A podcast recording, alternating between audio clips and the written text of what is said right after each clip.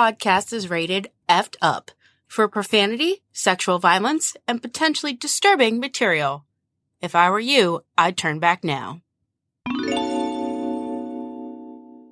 Welcome to part two of the Anthony Sowell case on the Macabre Academy. Brandi's brain is officially done. Ah, She is just toast. she can't handle shit on the floor. Why did you not clean it up?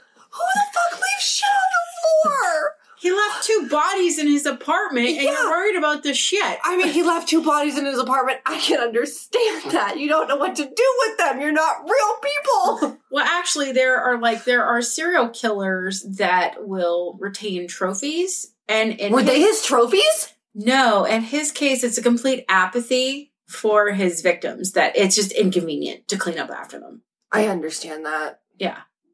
But, But like, she's still upset that you should clean this shit up. Off Do you know what? Wait, I'm just saying. wait, wait, wait. No, so we've returned now. It is our our final episode of this set that we're recording, and uh that's not everything that's in his house. So. Is your brain capable of handling everything else that's Oh, in I'm sure, but like I'm his also house. pissed that like this fucker almost got that nice old man's sausage place shut down because he had bodies and didn't want to own up to his bodies. Own up to your bullshit, man. own up to it. So you should always confess to murder. Yes. Maybe you'll get a lesser sentence. Well, that's what worked for the rape, right? That's what I mean. Like you just maybe I'll get a lesser sentence and get to go home earlier. Oh, well, wait, wait, wait, wait, wait. Like this isn't even done yet. We are barely halfway through.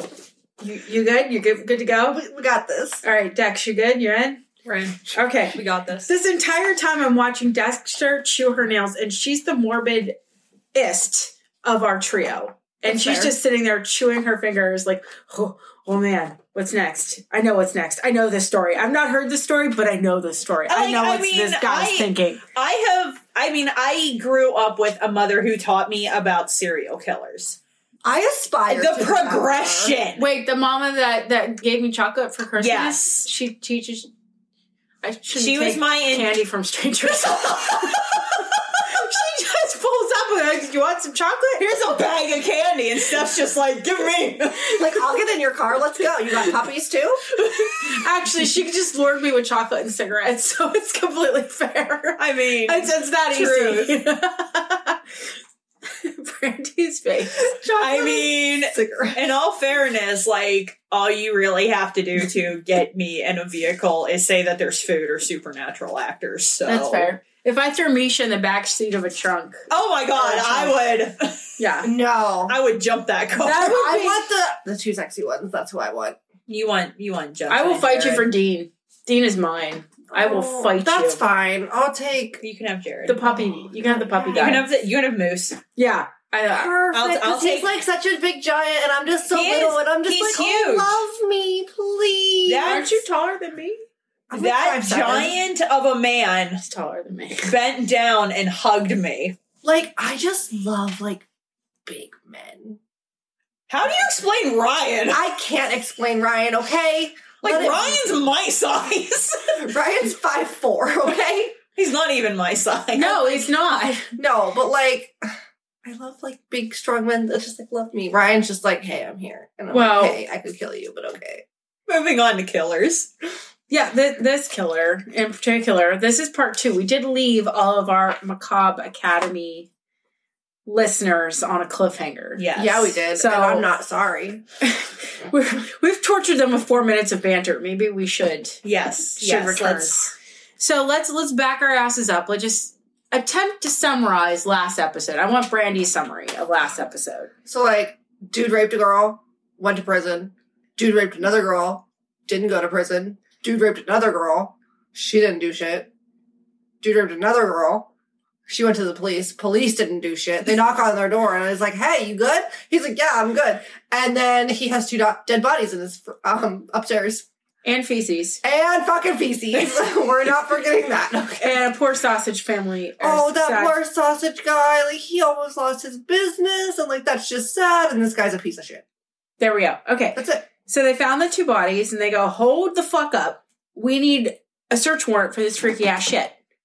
I can remember what I said because for them it was a week. For me, it was literally 10 minutes ago. So we're not no transparent as possible, right? Like we're working girls. We're recording a couple episodes in one go. So hang in there with us. Um, so uh, October 30th, 2009, Cleveland investigators return to the air quote house of horrors and try to uncover all the secrets. Um, they use cadaver dogs. Did they take the bodies the first time? Yeah. Okay. There's actually photos. I just wanted to make the sure they didn't leave them there. No. Because like, well, if maybe don't- they did though, because this is only a day later. And if they don't have the search warrant, like, can they take those bodies? Well, not if they're. ma- Um, hmm. That was my concern. That's all. No, well, no. Sometimes, like if you, I, again, we don't know how sci- I don't know how scientifically accurate CSI is, but I, they try to clear a scene as fast as possible to at least Right. eliminate those bodies. Okay. But you got to remember, you had SWAT tramp, tramping all through this house. I mean, their Yeah. boots were caked with the maggots and flies from those two dead bodies. Oh, so now that's everywhere. Yeah. yeah. it's game over. Yeah. So, I mean, it's a little bit compromised, but there's fucking bodies in there. Like, Like, you have to take those, but yeah. can they not be, like, inadmissible? Well, what's crazy is, is uh those weren't the only two bodies. Were they in the basement? Well, hang on. Lie, motherfucker, lie. They're always in the basement. They Yeah. actually find two more bodies in a crawl space on the third floor. Fuck. The cadaver dogs are like, man, this wall's like fucking suspicious. And the officers this wall. realize that it's obvious that somebody had disrupted the wall and had resealed the wall, trying to, you know, cover a hole there. So they open up the wall. I don't know how gracefully they did this, but they they get into the wall and they move a black garbage out of the way, uh, garbage bag, and then they find a big fucking pile of dirt in his wall. He was attempted to bury a body on his third floor to cover the smell. So he had to conscientiously go bring buckets of dirt up three flights of stairs to cover this body. Wouldn't it be easier to carry the body down the stairs? Mm, Is there nobody in this house that was like, why do you keep No. carting dirt up to your fucking room? Nobody sole lived in the house, did residence. they? Yeah. No, for five years he lived there alone. And what's fucked up is detectives realize, wait, wait, the dogs are still sniffing that bag. They go open the bag, another body. They felt shitty because they just moved it out of the way. They thought it was garbage, and then they open it up and Yeah, bam, because body. why would you bother to look in a garbage bag when you know you've already found two fucking bodies? Yeah. in garbage bags. So this is proof that he's trying different burial techniques to try to cover up the Oh smell. my god. So now he's at four. And I wish And our this- count stopped at four, but this, it doesn't. This all happened in the 2000s? 2009, the bodies were discovered. Google's a fucking thing. Wait, hold on. So back to the basement. There were bodies in the There, basement. well, hold on. So the basement produced a partially decomposed corpse. So yes, there was a body in the basement. So it was now at five. They found a sixth body located in the backyard with the telephone cord still wrapped around their neck. Were they all women? Yes. But at this point, they don't know this. Okay. They just see bodies. Right. They're decomposed. They're partially mummified. They, they've been there for anywhere from months to years. They're not sure. Only two bodies were recognized as black females, and the others were so deteriorated they didn't even know like what sex they were. They couldn't determine it. They needed DNA to basically was the only resort to ID what was left of these bodies. Um, four of the six were clearly strangled because, like I said, the cords, ropes, wires, phone chargers were still around their fucking necks. They speculated that the ligatures were determined by opportunity. It's not like he just had them on the go. It just, oh shit, there's a thing there. I'm going to grab it. And he didn't have like a murder kit. Um, He wasn't prepared. He just did it. Several cases of the victims had their wrists and ankles bound with twine or shoelaces. Um, some of the bodies he had attempted to wrap in like duct tape, uh, maybe to cover the smell. I'm not entirely sure, but there was duct tape. Because duct tape solves everything. Well, for man, it does. um, October 31st, 2009, it's Halloween, and there's a serial killer on the loose.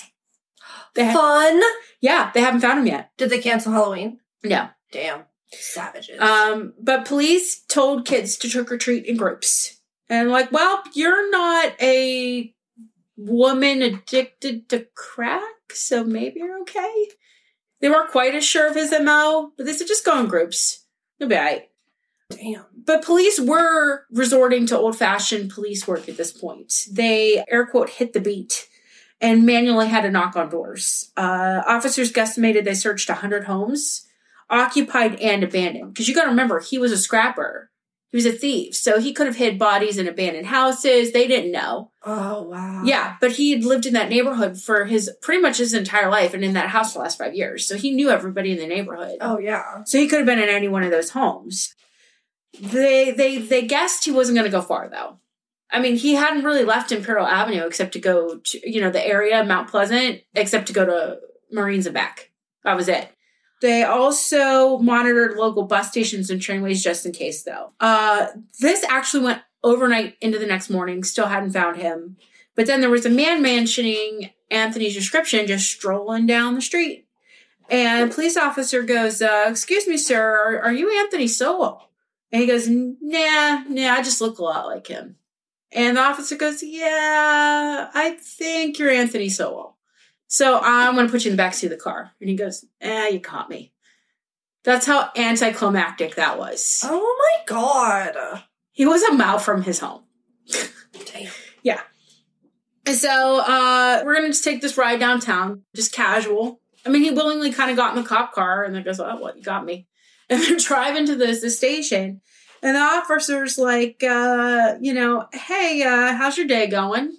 No, okay. Um, well, so were there only like five bodies in your house? And Anthony's like, mm, I think so. And he goes, well, what about outside? You know, your backyard. And he goes, oh, those two. Two. Exactly. they had only found one body at this point, so they go, "Oh, bright idea. Probably should check the backyard for more bodies." October 31st through November 2nd of 2009, Anthony has recorded interviews by police. These are initial interrogation. And this is where you can start to see the way Anthony's mind works because this is their account of him trying to go, "Okay, you caught me." All right. Uh, initially, he tells detectives that he had been having severe nightmares. He says, uh, I- "I'm not a bad guy. I didn't. I didn't mean to hurt nobody. I just needed help." And they placate him. They're like, "Okay, you know what? I'm so sorry, Anthony, that you're going through this. Let's get you some snacky snacks. Here, you want to smoke?" But when he's pressed more and more about the bodies, and I was like, "Dude, you still got bodies in your house. You got to know something, you know?" And he goes, "Oh." Well, I can't remember, man. The more you ask me, I just I keep forgetting. I don't I don't know anything about them. I, I I don't know how they got there. So he can't remember any descriptions of anybody in his house that would be dead. Nothing. So they can't figure out if he's just stupid or if he's playing stupid. So police officers continue to placate him and they're like, okay, okay. All right, all right. So you can't remember nothing. All right. Uh well what about what about this uh Lala chick? you know, Billups, Latundra Billups. Uh, yeah, she said you uh, kind of maybe sadistically raped her. Do you know anything about that? And Anthony goes, oh, oh, oh, no, no, no, no, that's my fuck buddy. She just went into weird things. You know, like what guy would turn that down? Like I don't like that stuff, but she was willing to have sex with me, so I was going to do whatever she wanted. This is his excuse for raping Lala Billups. So they play along. They go, yeah, okay, yeah, yeah, we see that. Okay, so uh, that's fine. So uh, they they just try to keep him talking basically and then he makes some incriminating s- statements about some of the bodies in the third floor apartment and he goes i just I, I just hate what they did, what they do to me. I'm a nice guy. I feed them and they steal from me and they treat you like shit. They forget about you. I don't know what's wrong with me. So he's kind of like trying to figure out a way to tell the police that he doesn't think these people are worth anything because they treated him like garbage.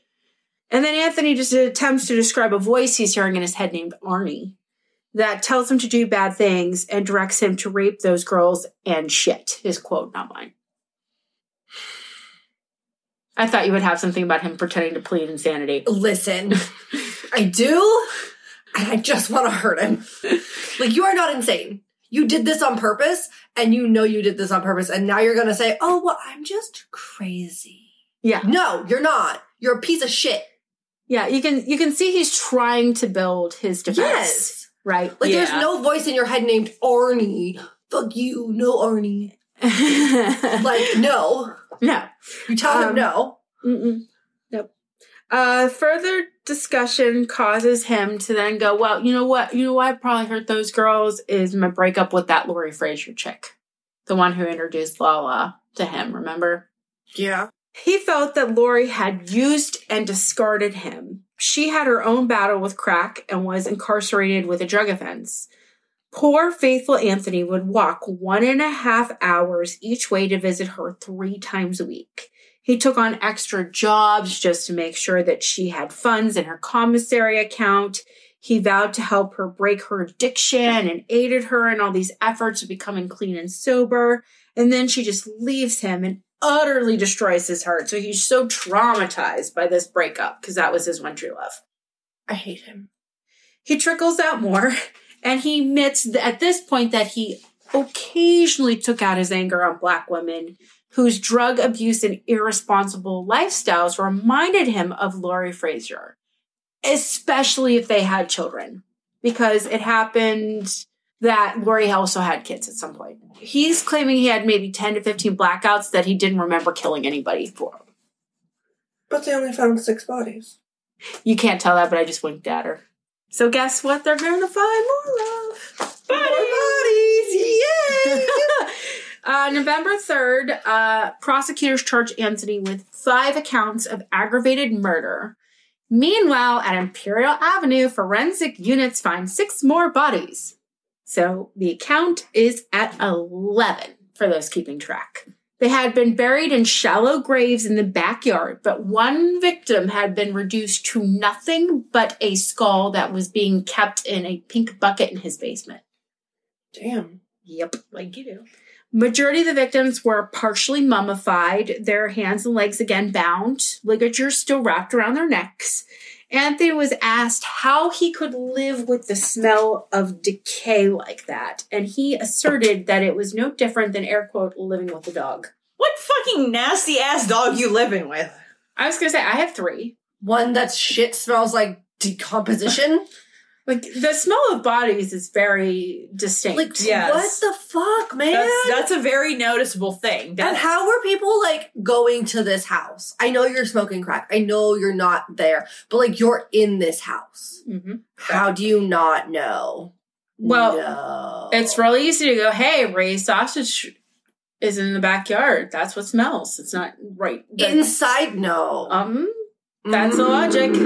It was adjacent to his backyard. He could see the factory from his third floor apartment. I would still call bullshit. I, I'm with you. Uh, yeah, But- but like You, people Ugh. will do some crazy things because nobody wants Crack. to believe.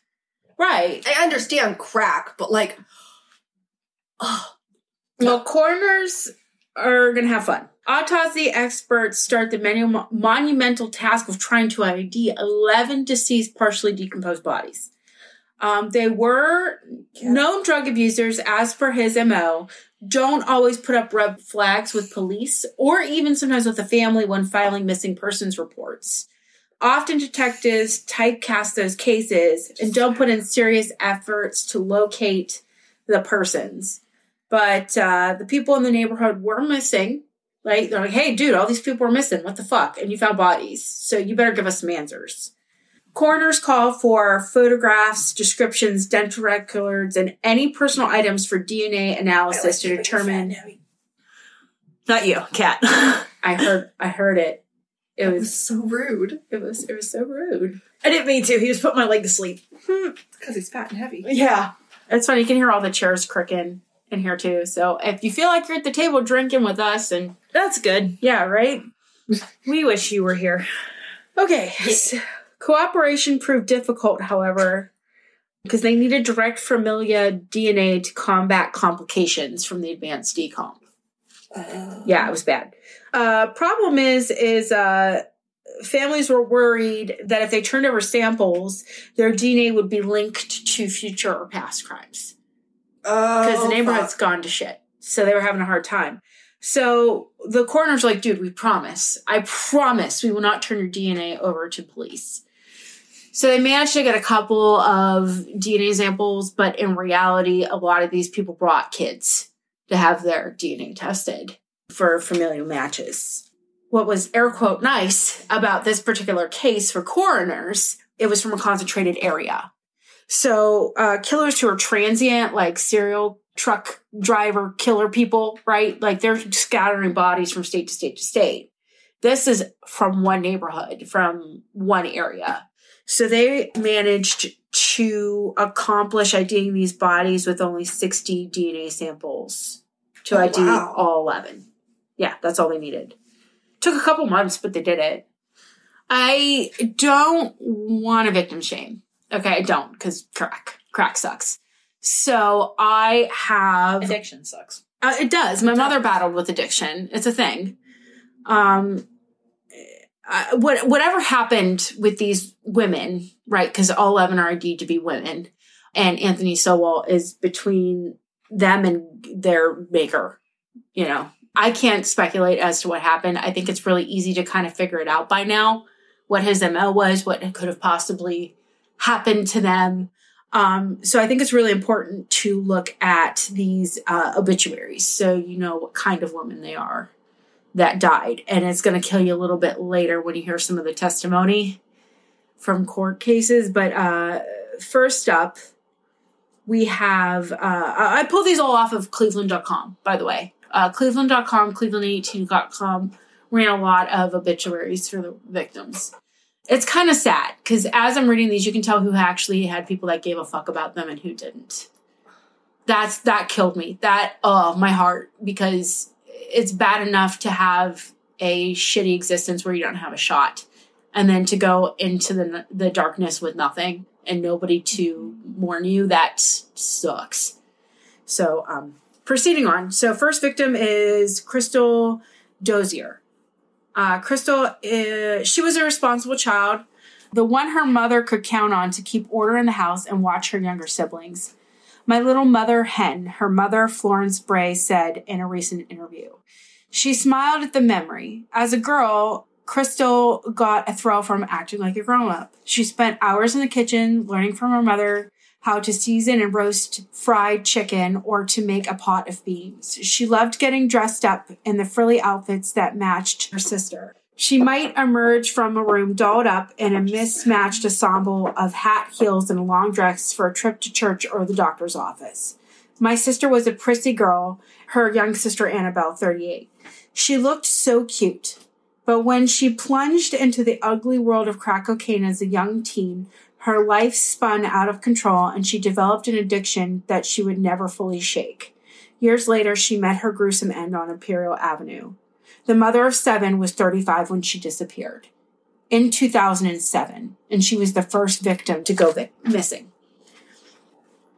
A mother of seven went missing for two years, and it took them a moment to realize it. That is so sad. Yeah. Tanisha Colbert uh, didn't let her problems stop her from helping others. She and her boyfriend had just moved into a small apartment on East 64th Street and Bundy Drive in 2003 after being homeless. They slept on the grounds of Woodlands Hills Park for two months. Money was tight and it wasn't the greatest apartment, but it was a fresh start. She spent weeks cleaning her place in hopes of reuniting with her family and raising her children there because they had been taken her from her at one point. Um, one night, she cooked salmon patties, rice, and string beans for her and her boyfriend, uh, Carl Johnson. After they ate, Tishana uh, fixed up two plates and took them to the homeless men who slept in a van across the street. Oh. I asked her why. I was kind of upset because we were struggling, Johnson recalls in a recent interview. She just told me that the Lord had blessed us for that day and it was time for us to bless someone else. Oh. At 33, she had troubles of her own, many of them self inflicted, but she never lost her kindness, friends and relatives said. She drifted in and out of her family's lives so often that they didn't report her missing when she first disappeared in 2008. They thought she was with Johnson, her boyfriend, but when police discovered the remains of the 11 women on Imperial Avenue, just down the street from her mother's house where Culver once lived, the family wondered if she was one of the victims. Their worst failures were realized on November 5th, 2009, when the Cuyahoga County Coroner's Office identified the remains. Neighbors who lived near Culver's home said that they had seen Anthony Sowell, the man prosecutors call a serial killer, on the street, but relatives didn't know him. Collier would have been a ripe target for such a predator. She had given over a large portion of her life and sometimes her body in the pursuit of drugs. Addiction consumed her. It caused her to turn her back on her children, several of whom were born while she was in prison, leaving relatives with the responsibility of raising them. It caused her to sell her body for money. It caused her to allow men into her life that used her and abused her. Her 20 year old sister, Latanya, believes the death of her boyfriend sparked Collier's drug use. The couple had talked about marriage, and his death threw Collier into a depression. She turned to drugs to escape from the reality and began a downward spiral that would end in her death. Ugh. These kill me. Mhm. Leshanda Long. It appeared she had a chance at a normal life. She was just six years old and living with her aunt after social workers had taken her from her drug addicted mother and her too often absent father. She made good grades in school and had perfect attendance. She participated in the DARE drug program. She was baptized at a church and participated in many children's programs. Long also took out looked out for her siblings. She was the bossy one, relatives said. She was very motherly with her brothers and sisters, said her Aunt Caroline. She always was strong willed and sassy, and she never got into any trouble. But that didn't last. Long became pregnant at the age of 14, three children before she was old enough to vote, and dead by 25. She was the youngest of the 11 women found at Anthony Sowell's home. It was her skull in the pink bucket. Long fit Sowell's MO. Her life had went wrong early on, and she knew at a young age that if she didn't change, she wouldn't live long. She foretold it in letters she wrote when she got into trouble. I can honestly say, at the rate I'm going, I'll be dead before I'm 18. She wrote that when she was in the county juvenile uh, facilities, it looks like in October 2000. Mhm. I'm losing my voice now. Tonia Carmichael, Love Life. This was probably the most publicized because her mother threw a fit. She's like, find my fucking daughter. She threw a fit. Um, uh, th- this will kill you. Hold on.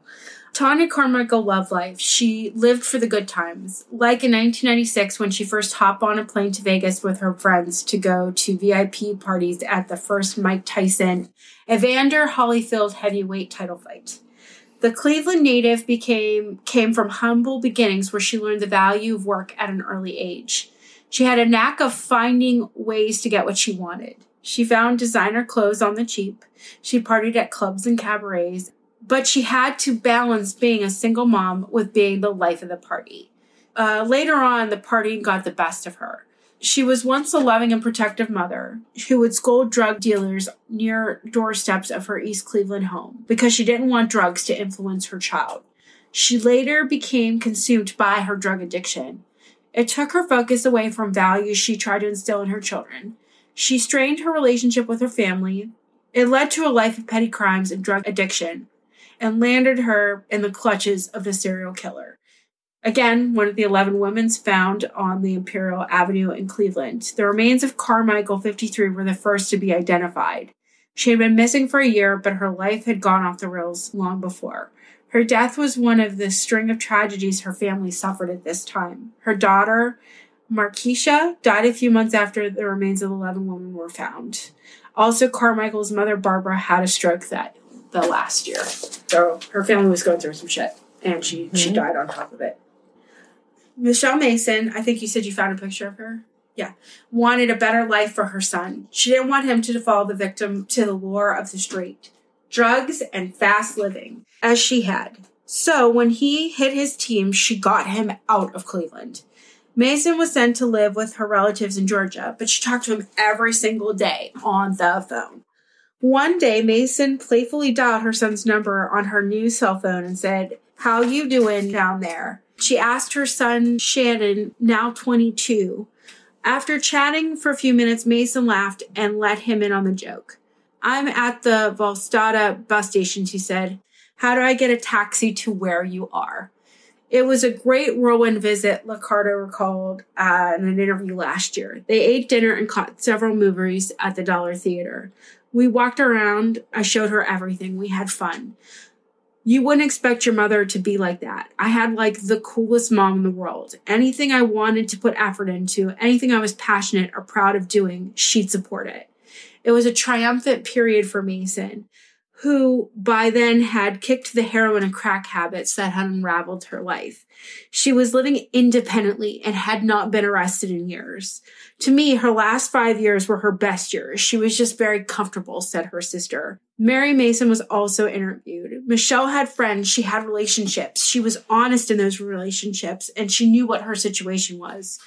And nothing was more important to her than family, which supported her during the dark years clouded by addiction. For them, it was the ultimate surprise when Mason's body turned up in that house. Uh, she had licked that stuff almost, said her mother. She died at the age of 45. Wait until you hear of the last survivor's case. This will absolutely kill you. Please remember um, Michelle Mason just for a minute. Kim Smith and her father had made a pact to take care of each other. Smith stayed with him and looked out for him after he developed a spinal injury that left him in a wheelchair. Singing as she cleaned up the apartment, cooking his favorite dish, steak and potatoes, picking up his prescriptions, and making sure that he got to his doctor's appointments.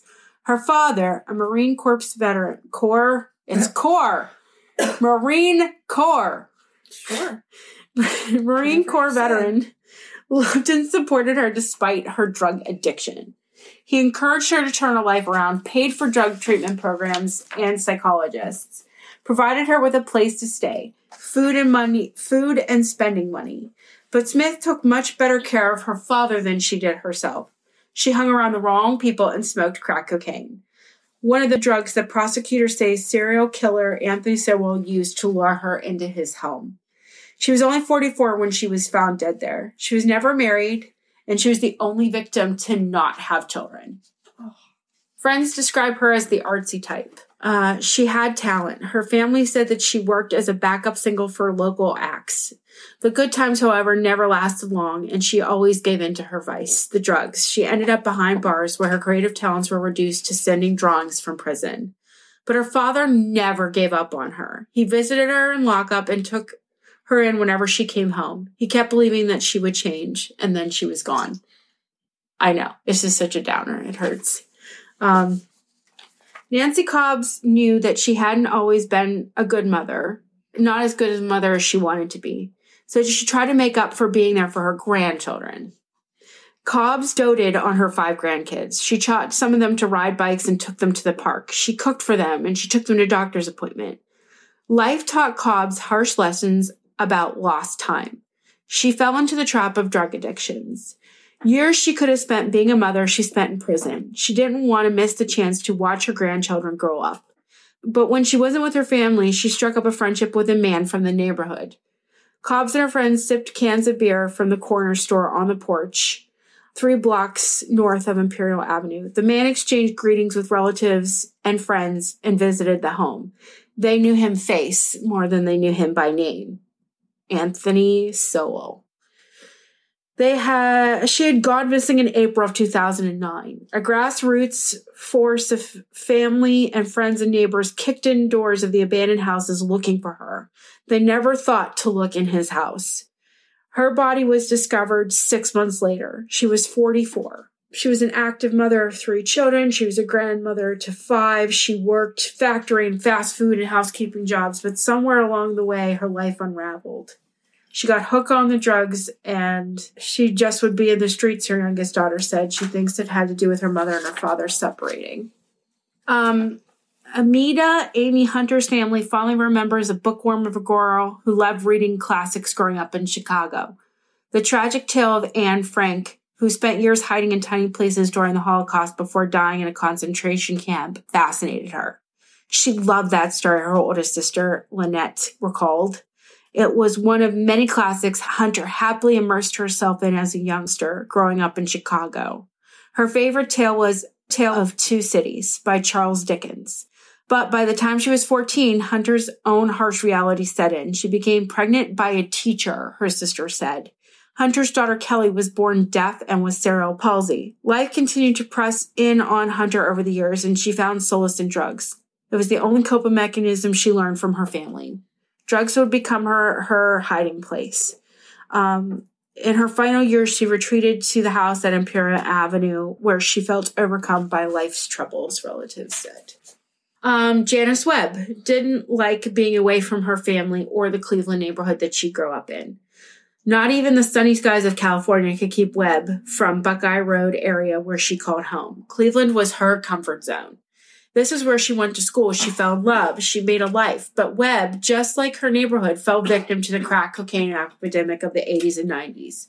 She walked the street in search of the drugs, and she even got into trouble with police. She went missing in June 2009, and investigators found her body in Anthony Sowell's home five months later. She was 48. Okay. Telacia Fortson. She was a sweet faced girl who stood out among a horde of kids running and playing in the Akron adoption picnic. I, are you okay? I'm good. We're good. We're gonna ignore this. We're good. okay. um, I'm using laughter to diffuse my own discomfort because this is really fucking sad. Just putting that out there. Um, stood uh, at this adoption picnic her eye was quickly caught by uh, Fortson, a mother of two boys looking to add a daughter to her family. When Fortson spied the nine year old and her sister sitting happily playing patty cake, she applied to adopt both girls. But Fortson, a divorcee, was only allowed to adopt one, so the girls were split up. Telacia cried at first when the social worker dropped her off at the Cleveland home. To break the ice, the two would walk to the nearby Silverman store where her new mom bought her some toys and let her pick out polka dot sheets for her bed. I let her pick out anything she wanted. But the little girl who arrived with her belongings in the garbage bag never got over her feelings of abandonment. She ran away often as a teenager and seemed on a lifelong search to feel like she belonged to someone. Telacia was only trying to find love, family, um, friend, and neighbor said. She wanted a family, and that's all she wanted. Somebody that would just love her.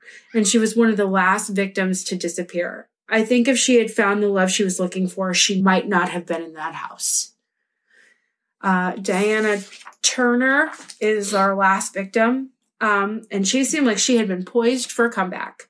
One by one, her five children had been taken away from her, and she had spent years self medicating her shame and her pain away. But she had been sober for 21 months and was pregnant with a daughter to her new boyfriend. She was involved in the church and finally broke her addiction to crack cocaine. She truly believed that she could be a real mom to the little girl she would name Denise. When Denise was born, she was probably the best time of her life. She was clean and everything was good. But like everything in Turner's life, it didn't last. Social workers swooped in and removed Denise from her mom's care four days after she was born. Turner. Why? She never got a chance. It happens so often. Yep. She already lost five. chance. Yeah, five kids. Yeah. So when the sixth one came out, they just scooped her up. That's what happened to my brother. You lost 11. You don't get this one. Yep. It shattered her and it caused a relapse. She was missing um, and her body was found in the third floor. Her remains lingered unidentified for the longest. Uh, it took more than uh, a month to confirm her identity because of her tattered family ties. I know it is such a downer. It, is. it, I live with this for three weeks. CYS pisses me off. you and me both. Uh, me three. Fucking no lady who whose grandkids she had to like she had to raise her grandkids. Her grandkids got taken off of her because her oldest grandchild, who's a girl, was in the back of her son's van while him and his girlfriend shot up heroin. Oh my god. They found them like that with the four year old sleeping in the van in the back seat. Oh shit. Like kids got taken off this and that and like kids were doing great. Kids were kids were doing absolutely great, living with the grandmother. It was my it was my grandma's neighbor. Woman's a crazy but wonderful woman. And all of a sudden CYS is like, "Oh, even though these children have been thriving the entire time that they've been with you, guess what we're going to do? We're going to give them back to this piece of shit mother." yeah. And that's why it pisses me off because now they're little fucking terrors. I mean, like the last thing I heard was that the same granddaughter who was asleep in the back was like, they're 14 years old with her tongue pierced and a boyfriend who was on drugs in her bedroom Yeah. with the door closed. And I'm I mean, like, you're all trash now. Oh, because CYS main- fucking failed. yeah, but their main goal is they want to help the parents re-get their kids. They don't want to split up families. Except And, they like- didn't because the parents were still trash. I mean, yeah, but for whatever reason, CYS was convinced that they weren't. Like they are supposed to do research. And Yeah. that's why CYS pisses me off. Yeah, I mean, I've got all my issues. Trust me. the whole adoption thing is fucked. And you can't just tell people, oh, well, adoption's the best option. It's not. No, it isn't. Because how many need- kids end up somewhere where somebody just wants to get a paycheck and then they're abused and beaten? Well, and that, but like they kept a lot of my siblings together. That's how I got my oldest niece because my oldest brother raped one of my older sisters. Now I have a 16 year old niece. And then he raped one of my other nieces who's also 16. And that's how I got my first great grand, uh, great, uh, grandniece. no, Nephew. nephew. What the fuck? And like that baby has so many problems, and like the guy's finally in jail, but it split the family in half. Where half the family was like, "Oh, well, you're just trying to go after this guy, and it's not really his fault, and he didn't really do this, and you're lying." And like the other half was like, "No, he's a piece of shit, needs to go to jail." yeah. Well, th- that's what D- the testing's for, isn't yeah, it? and they got the testing done, and like it proved it. But I mean, CIS is fucked. It's, it's not It pissed good. me off. Mm, mm-mm. Like it's not good. And they need to fix it. And there's no one that's going to be able to fix it because you're going to have the pieces of shit no matter what. Well, system system's broken. I It's mean, broken. it was broken for these women. It sounds like Mhm. it's broken for cases you are in. There's cases that I was involved in where the system just failed, Yeah. and it's ultimately resulted in bad things happening to good people with the best intentions. Mm-hmm. And it's it's the worst because nobody goes into these situations like, yeah, I'm gonna fuck everybody shit up.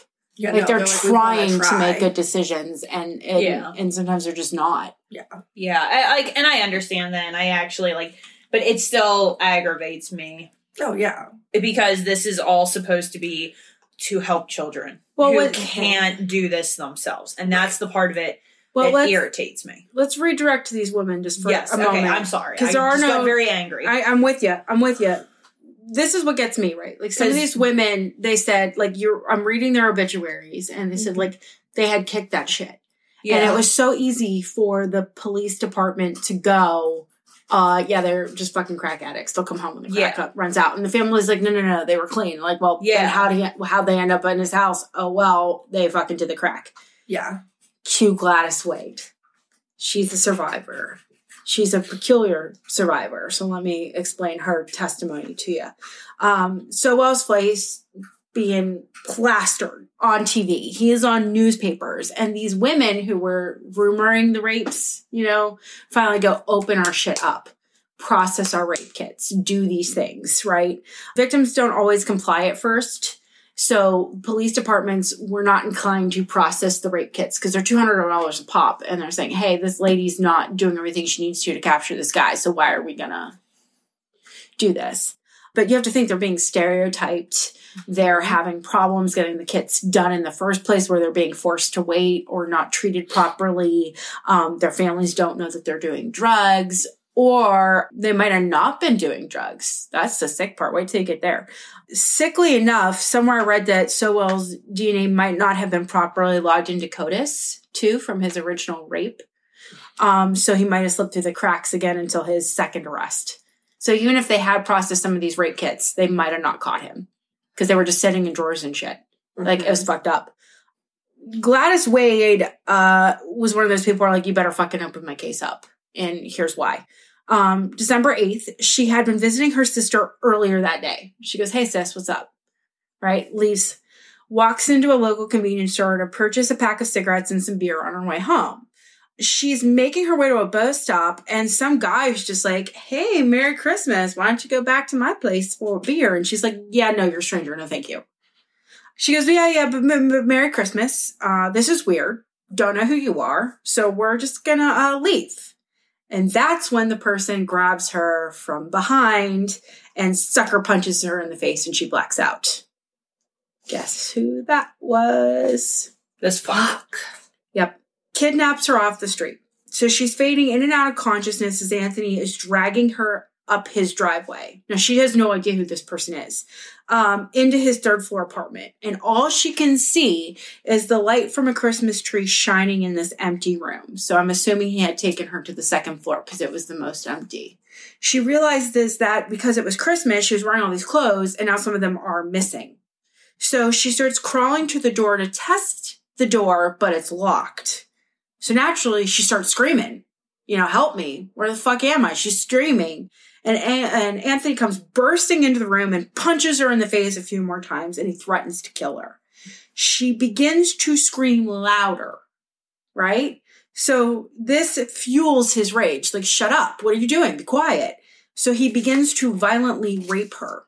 Now, Gladys is a tough ass bitch. She's not having any of it. Her fight instinct is insane. She's going to make this fight for her life. You are not getting me. So she is struggling more than Anthony had anticipated, and the struggle causes them to take a tumble down a flight of stairs. Um, uh, uh, I'm sorry, she was on the third floor because they hit the second floor landing. Then she rolls him off of her, and in the pitch darkness, she's grabbing at things, trying to find a doorway out. That's when she feels her hand searing pain because shards of glass has now cut open her thumb. Um, so apparently one of the doors had a pane of glass and she just put her hand right through it, not even knowing it. Despite that, uh, Anthony and her continue to struggle, fall down another flight of stairs and hit the first floor. The altercation causes that laceration in her thumb to smear blood like everywhere. It's a pretty deep cut from what I understand. Um, and she's frantically trying to defend herself. She lunges for the front door, but Anthony manages to get his hands around her throat and he tells her, I'm, I'm going to kill you. Uh, Gladys claws at his face. She's clawing, trying to gouge his eyes out. Um, but he's trying to lock on her neck even firmer. For some reason, I don't know if he's drunk and he's having a hard time with one of his death holds, but he just can't seem to get it right the first time. So she realizes that he's clamping down harder and she's starting to get woozy and she goes, Oh shit, if I don't do something now, I'm done. So she grabs his testicles and twists Get him in the balls. as hard as she can and makes a break for it. So great, right? I'm out of the house. This guy kidnaps me. I'm in the street. Holy shit, there's some guys over there. So she runs up to a group of men on Anthony Street and she begins pleading for help. Help me, help me, help me. Anthony is right the fuck behind her. He's walking to her calmly and he goes, Don't listen to that bitch. She tried to steal my watch. And all the men turn their back on her and ignore her Fucking men. and he's walking behind her. So Gladys is bleeding, desperate. So she makes a beeline for the pizza shop across the street, runs in there, grabs the employees, and begs them to call 911 because someone is trying to kill her. They ignore her. She holds up her thumb, goes, Look, I'm fucking bleeding. Do you not? Her voice is raspy. You know a strangle victim immediately because her voice is raspy Yeah. and shit. And she's like, Please help me. Right? So the manager walks over and he goes, Yeah, I can't have you bleeding on my floor. So here's a towel. There's a payphone across the street. You can go call for help. And I just died because you can see her testimony online where she's just crying. Nobody would help me. Anthony walks. Fuck all these people. It's Cleveland. Fuck Cleveland. Anthony, kidding, I like Cleveland. I do too, but Anthony sorry. walks through the front door of the pizzeria and throws Gladys's coat at her. And he goes, Don't listen to this bitch. He has one of those moments again where he's just like, uh, she tried to blah, blah, blah me. He tried to assault me, blah, blah, blah. So she ran like a bat out of hell for blocks until she finds a patrol car and she recants the tale to an officer who calls her an ambulance. She receives 12 stitches in her thumb, treatment for bruises in uh, lacerations on her arms, legs, face, and neck. They document that even the zipper on her pants were broken because he had attempted to rape her. Um, and her nails were clipped to try to get DNA evidence from her, her scratch uh, at his face. Now, she doesn't know who this person is. So she's trying to describe where the house is. She's trying to explain these things. And she tries to say, hey, look, if you find this house, my blood is going to be here, here, and here. Officers go, okay, let's go visit this house. So they follow her directions and go visit without a warrant. And they just kind of peek through the windows and they see the blood and they see a bucket with shards of glass in it. And then they note on the doorsteps outside of Anthony's front door that their snow had been disturbed in some sort of altercation. Sowell's brought in on suspicion of rape and attempted murder, and they obtain a search warrant for his place. This is 2008. And clearly they don't fucking use it properly because he's released two days later. What the fuck? And those bodies were probably in there. Some of them were. Six of the 11, six of the 11 victims died after that attack. If they had Oh my just gone in the house with that search warrant, and they didn't. If they'd have just done their fucking job right, those other what six people might not have died. Yeah. Do you know why they didn't do their job? 'Cause Ready? They're fucking men. Wait, wait, ready? Ready?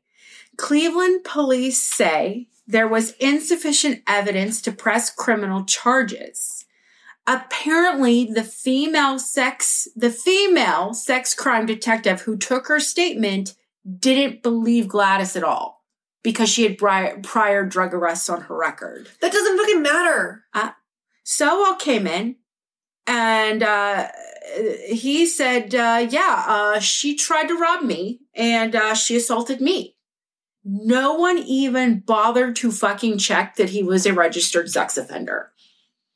I hate these people hmm so much. What you might like, though, little little uplifting thing here. Uh, I found a news article from last year, 2019, uh, that Cleveland settled a lawsuit filed by Gladys Wade and Latundra Billups over the mishandling of their cases by sex crime detectives.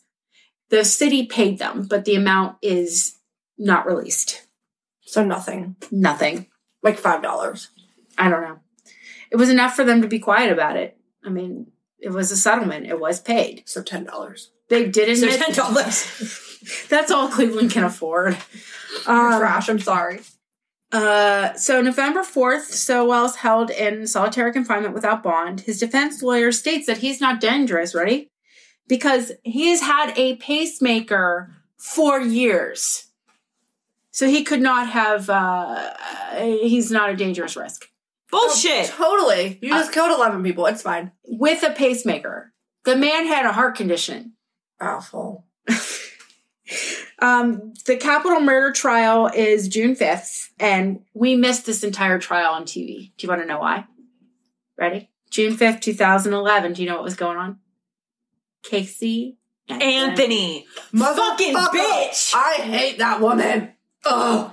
It behooved people more to watch a white woman who Mhm. drowns her two year old And gets, And gets away and with fucking gets away with it. than fucking shit. have media coverage on a serial killer in Cleveland that had racked up 11 bodies. God damn it, media. That's so fucking bullshit. The families say that it demonstrates the disinterest of the plight of the inner city black woman. Yeah, it's speculated that media was less inclined to cover the trial since everybody thought they know what was going to happen to Anthony Sowell, right? Like the man's going to get fucking put to death. 11 bodies found in his house, game over. So we don't know what's going on with this Casey Anthony bitch. So let's, uh, that's more twisty and turny. You know, fuck, no. No. No. She got off. So the family begged Cleveland to offer Sowell a plea deal because they didn't want to go through the pain of having a trial. Um, they didn't want their loved ones dragged through the med, the mud while having that spotlight on them, like uh, crack, uh, crack. Uh, crack. Yeah, You did crack. yeah. So uh, they ask him to have life in prison without parole. Prosecutors say, uh, yeah, can't denote that. Mm-mm. Uh, Sowell's not getting away with 11 murders for the price of one. It would hardly be a punishment for Anthony because he was really good at being in prison. And we know this because of his incarceration prior. He was a really good prisoner, like really good. He likes that structure. Mm-hmm. So, like, that's not a punishment. Weirdly enough, also some sort of election year.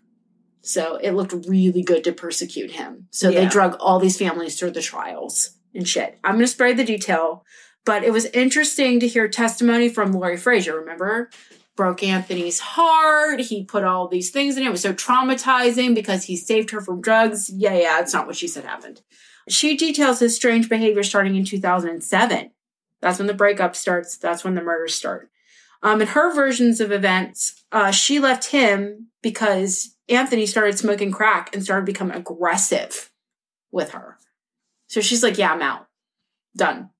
There's also another uh, survivor who testifies called Vanessa Gay. Her story also fell on the deaf ears of the Cleveland Police Department. Big shocker. Um, reports were never filed again because she used crack and they didn't believe her.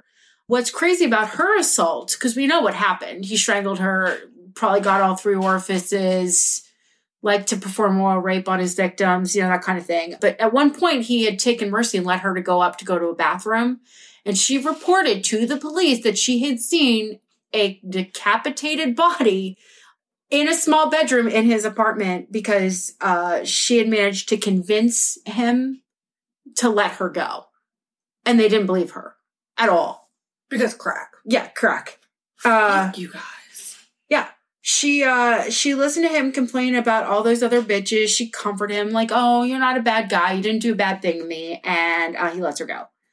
So, uh yeah. I'm learning to not go to Cleveland Same. slowly. Um, Same. I loved Cleveland too. I have friends Nope. in Cleveland, but I just no, no. Sorry, Cleveland. Yeah, I'm done after this because I would I would not be that worried about Cleveland. The number of serial killers I found that choose to call Sacramento home, that's where you need to stay the fuck away from. no. Is that in Washington? Washington? Washington? Eat dicks? Okay, wait, Big ones? wait, wait. Ready for? Wait, I got some good. I got some shit.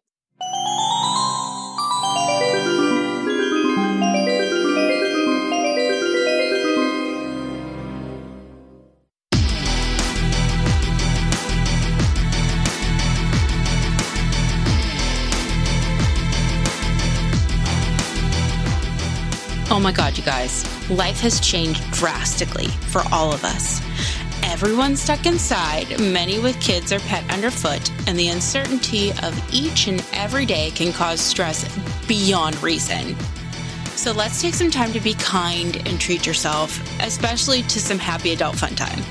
If you're looking for a book that draws you in and gets your blood stirring, I would like to call your attention to Strands of Sollus, rewoven by Cheryl Suchacek. For all of you nerdy witches out there, this story unfolds with the classic feel of a Dungeons and Dragons campaign, an epic quest to recover a magic sword in a vibrant new world brought to you by a truly gifted author. Enjoy memorable characters with complex relationships and some scorching scenes that make an adult playground. You might need to take a shower to cool down, or can you take the heat? Find this sultry tale only on Amazon and Amazon Kindle now.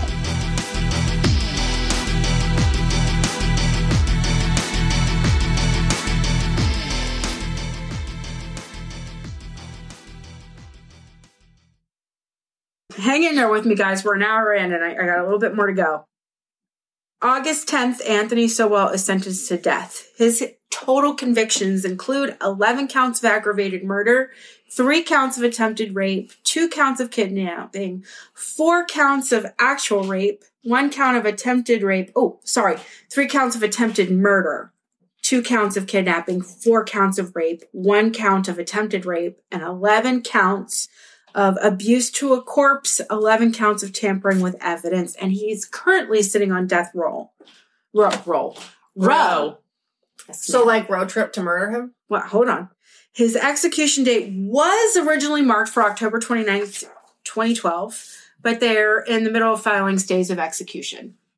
So uh, the last one was two years ago, and he was denied requests by the U.S. Supreme Court. So while he's in prison, guess who's uh, he's still not dead. Uh, he's making the most of his uh, incarceration. He's uh, selling artwork online. Like Artwork? Bro, artwork. Serial yeah, Killers do that. Inc.net something or other. You can buy his artwork. Is it good artwork? Uh huh. Um, and he has no, it's not. Uh huh. Meaning he makes the art. Everything else looks like five year old finger paintings. And I studied art in college. Like I, I, I don't see the allure, but I guess eh, macabre art. Sure. This guy killed and strangled and raped eleven women. I think Ma- Manson did the same thing. Oh yeah, there's a whole thing for it. Um, he also gets lots of fan mail too, like Manson. Most mail comes from women. Many come from Europe to either save or marry Sowell. Uh, then with the author wrote, without a trace of irony, Anthony said, "Boy, there's a lot of crazy people in the world." And he was laughing at his fans. Europeans are opposed to capital punishment, so they write him letters giving support. He got a lot of letters from Denmark. Ironically, Dan- a Danish company produces the pentobarbital that is used in lethal injections. So, uh, what's really fucked up, I don't know if you want to hear him. It's up to you. It's okay if you don't, because you can find him online.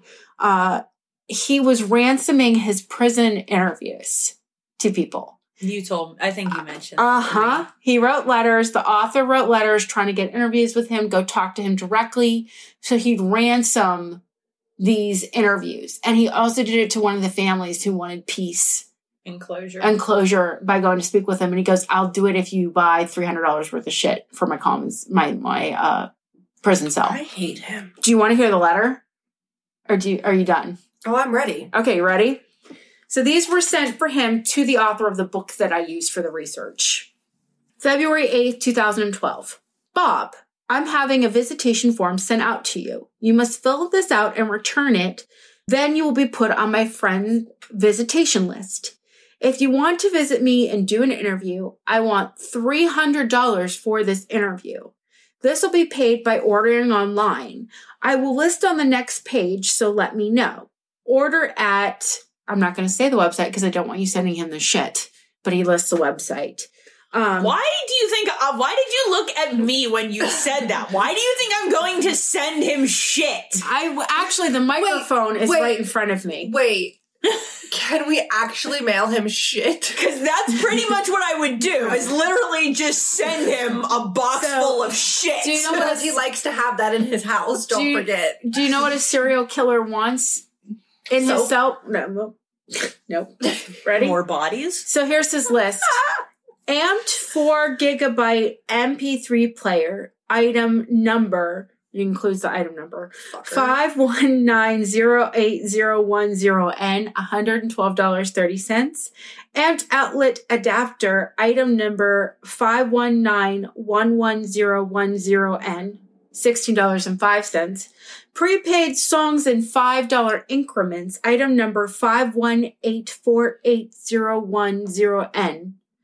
24 $5 increments equals $120. Pac-Man, 12 games, item number 5176010N, $30.50. RF modulator, item number 51392010N, $17.12. Total, $295.97. He was very specific. Damn. February 11th. Hi, Bob. I received your letter and I would like to say that when I make a deal, I keep my word no matter what. That's cool. You'll put $100 on my commissary account when you're approved for a visit, but I will not visit with you unless I have either the items on the list or the money that has been put in my account. 100 plus 300. Once I have confirmed that one or the other has been done, you can visit me one time. Also, you have 1010 phone time left. March 30th. He's a piece of shit. Oh, yeah. March 30th, 2012. Mr. Sabina, Saberna, I am not going to keep on wasting my time like this. I am not going to change the deal that's been made. I'm only going to visit with one of you guys. So if you don't get a chance, you need to let me know because you're not the only one who wants to see me. So if you have not done what you are to do and have made your visit by April 30th, 2012, I will move on to the next person. Oh, also because of the questions you were asking over the phone, I will not be calling anymore. Last letter. Uh, April 5th. There is nothing to think about. You don't have to visit with me then. I have been more than honest and fair with you. All you had to do was stick to the deal and everything would have worked out fine. First of all, you have been approved to visit with me. You said, not me, that when this happened, you would put $100 in my account. Did you do this? Now you want to try and say that anything can happen to cancel a visit, but that is not the case. I am the only one who can cancel my visit. This is why I will not change my mind. You are too busy about worrying things that are none of your business. And I'm kind of pissed about this. Who I talk to or who I visit with for whatever reason is none of your business. But I'm going to tell you this because I want you to see how foolish you are. That guy you're talking about, Miller, to me is an asshole. In his very first letter, he writes, Anthony, here we are. I am your biographer, and I guess there's not a lot either one of us can do about it. I'm a crime ri- writer, and you're a convicted criminal. And I am writing your story, and so on and so on. And now this is the way he thinks he can talk to me. So I go along with it. I put him on my phone list, and then he asked to be put on my visiting list. So I do so. So now he's on my phone list and on my visiting list. But unless we can do something to come to an understanding, also, you can.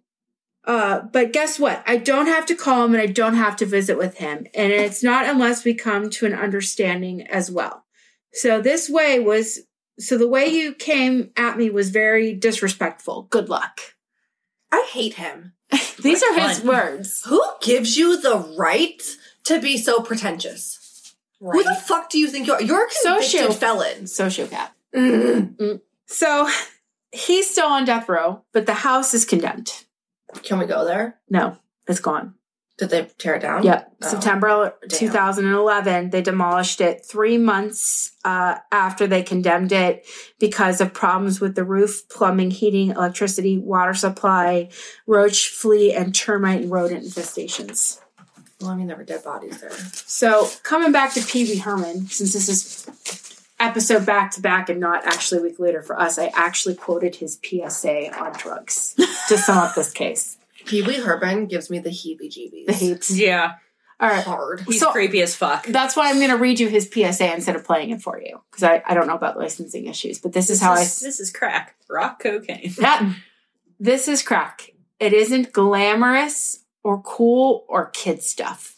It's the most addictive kind of cocaine, and it will kill you. What's really bad is nobody knows how much it'll take. So every time you use it, you risk dying. It's not worth it. Look, everybody wants to be cool, but doing it with crack isn't just wrong. It's dead wrong. The worst part is I have seen that infomercial and I fucking can't because of that goddamn voice of his. He gives me the heebie-jeebies. But I think it's really haunting if you think about it because some of these women were nabbed off the street. They had kicked the crack. They had Yeah. kicked the habit, and because of where they lived, they were still so Mhm. susceptible to it. So it, it only took, even though they hadn't smoked crack that day, it took crack to kill them. Literally. And for them to be unjustified. I, I, I, out of context, this is very silly. Yeah, it's very funny. when you think about it, it's so serious. Yeah, especially because like any any drug um addiction, it doesn't matter if it's crack, if it's cocaine, if it's meth, heroin, like our society um and it's not all of them. I'm specifically talking about the American one looks at drug addiction in my opinion in the wrong light.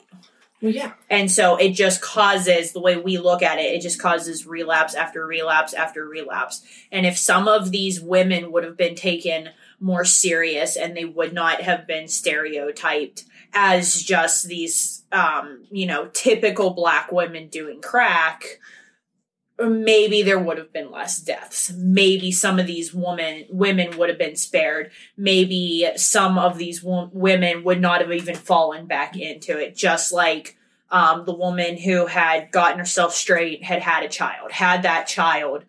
Had they given her a chance, had that child not Mhm. been taken away, she Mhm. might not have ended up there. Right. It, there's so many like woulda, shoulda, couldas with this case Yeah. that it Honestly. killed me. You saw me him hum. I'm like, mm, mm, mm, mm. Yeah. and it, it's a rough one. I, Yeah. I mean, it's Yes. hard to unpack because not only did are we addressing a serial killer that I've never heard of. Everybody's heard of Gacy and Manson and Bundy and you know the list goes on and on and on. This is one that is a serial killer and literally we can spit on Cleveland like it's our backyard. And it even happened like Recently, recently. Like this isn't like, oh yeah, it, it's like it happened. It got all wrapped up in the '60s. Like this literally happened uh, a stone throw away from us. Well, you you know how I found the case? Do you remember? No, Audible. I was again not sponsored, but I was searching for serial killer, and all I typed in in my search for my library to use my monthly credit or whatever was serial killer, and it came up, and I was like, "Who the fuck's this?" And I started googling it. I was like, "I don't know who this guy is," so I downloaded the book, and that's when we decided to do a podcast. So I tortured myself on this this case. So God. I think for a first case though on uh, Macabre Academy here, we we we we it's pretty solid. It is. It's it's done. Thank God it's done. I need to go home and watch Frozen with my two year old and just thank God every day for my blessings because this is like a lot. And by God I mean goddess. I'm just old trained reformed Catholic. God, God Real both. shit. Yes. Yep. Mm-hmm. So let's let's uh end on our phobia of the week and our non offensive Yes. dare for our beautiful Patronuses. Yes. List of phobias. Did that one. Mm, we did that one. We're used to it by now. she's she's just she's looking. She's googling it now, guys. Don't worry. No, I just I have it up. I had to get into the right web page, and now I cannot figure out how to say this word. Okay, so Ooh, let me see. both of you. Let me see. You wish. Which one? a ch- a chluophobia, A witchlu? A a ah. cluophobia, a ah. chluophobia. Look, we're from Pittsburgh, so this might not be a good phobia. Acleophobia. Acli- Show stuff. She's the nurse. It's a fear of I believe- darkness. I feel like it's ac- aclea. Acrophobia. No, the Aclophobia? first one. Oh, oh, oh, oh. Aclu- yeah, what you said, Brandi. I believe you. I feel like that's close. Aclophobia. Aclophobia. Aclophobia. Fear of darkness. I'm probably wrong because I'm garbage. Isn't the but, like necroph not nec not necrophilia, but there's a word for the love of darkness. Can you look that up? That's like an alternative. Yeah. Not the not dear sweet loving a dead body, but the the the the love of darkness. I feel like that's more us. Are you sure? Nyctophilia Is the love of darkness? Refers to the love of darkness and night. Yes. Wait, let me see your word again because I don't think that's right. The fear of darkness. Sure. I feel like we need to leave this tidbit in. I apologize because this is telling me it's na- nyctophobia. Like, and why Hold on. nyctophobia? Yeah, nyctophobia is characterized by a severe fear of the dark. So what did you just tell me? I don't know. I think you're wrong. Well, Google told me. oh, hold on. What's the difference? Hold your ponies. I just want them to say word. Excessive fear of darkness or night. Okay. Okay, are you gonna say this? Because word? I'm fucking extra. real shit. All right, how about Not really. I'm a basic ass white bitch. Let's face it. So I would like to remind everybody that we are the Macabre Academy and we thrive on our lovely witches and patronuses. And we do not want to be broke bitches forever on really shitty audio equipment. Yes. So we want to bring you more things. We want to do bigger and better things. So we need you to kind of scoot on over there to Patreon and join a house. Help us help you. Exactly. Okay, my darling witches, it's time for your weekly non-offensive dare. You must be a Patreon to participate so you can earn points for your house. Each month, the house with the most points gets to vote on weekly non-offensive dares, topics of future episodes, and so much more. Each week, once you've gotten your dare, you must safely and creatively complete a post on social media so that we can see that you've done the task. You can tag us at Twitter at Macabre Academy Or you can tag us on Instagram at the Macabre Academy and you must include a hashtag with your house name to obtain the points. The world is a fucked up place. These dares are designed to bring silliness and random acts of kindness into the world. You must safely complete your dare. If you are unsafe, your points will not be counted. You can also earn additional points for your house by being the first to submit episode corrections to us at the Macabre Academy at gmail.com. Also, if we use your ideas or stories in a future episode, more points may be awarded. Let's return to the podcast to see what your weekly non-offensive dare will be. So uh, let's get a random number here because we have a- 26. 26. Okay. Okay. Play a board game or a card game. That is your dare for the week. Simple enough, but some people don't play enough card games. They don't just sit around and grab a friend and play a game. And if you're by yourself, solitaire is also a game. Yes. Does it count if it's on my phone? No. Damn it. It's got to be a Actual cards. physical thing. You're making my life hard. I, it's supposed to be random acts of kindness and goodwill and silly and fun because the world is a dark, fucked up place. As we just learned. It's Yeah, so and bad. we'll continue to learn because I got some juicy stories brewing. Yeah. Scares me. Yeah, we got some more fun things coming up here uh, in a couple upcoming episodes. Uh, don't want to drop too many spoilers unless you're on Patreon, then you will get a heads up. So that's it for this week, kitties. Uh, I'm done. I I need some, need some Steps out. She she needs she needs some kids movies, maybe some ice cream. Ooh, all of the ice cream. I don't have ice cream, but we need ice cream. We Wait. do we do have my dessert thing I made. Yes, So- dessert. Yeah. Dexter's on it. Yes. I That- just bring alcohol. we we are we are just we, we are going to try and recover from this. Find your own happy, safe way to recover. Good luck. and was fucked. what did we learn this episode? Do crack. I mean, I knew that. um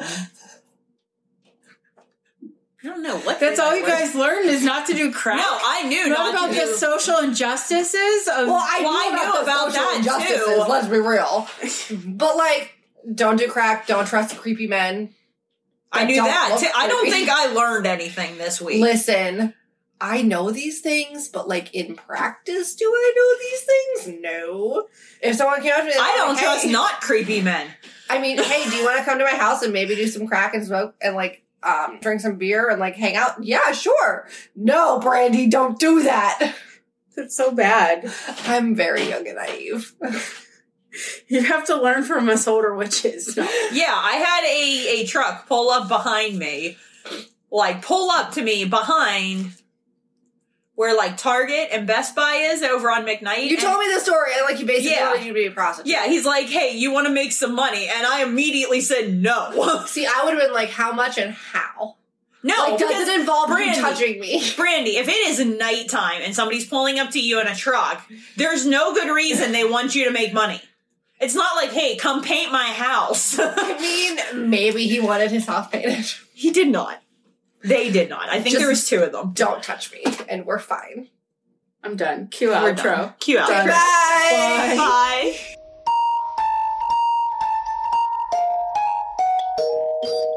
This podcast was brought to you by Nerdy Witch in partnership with Sound Maiden.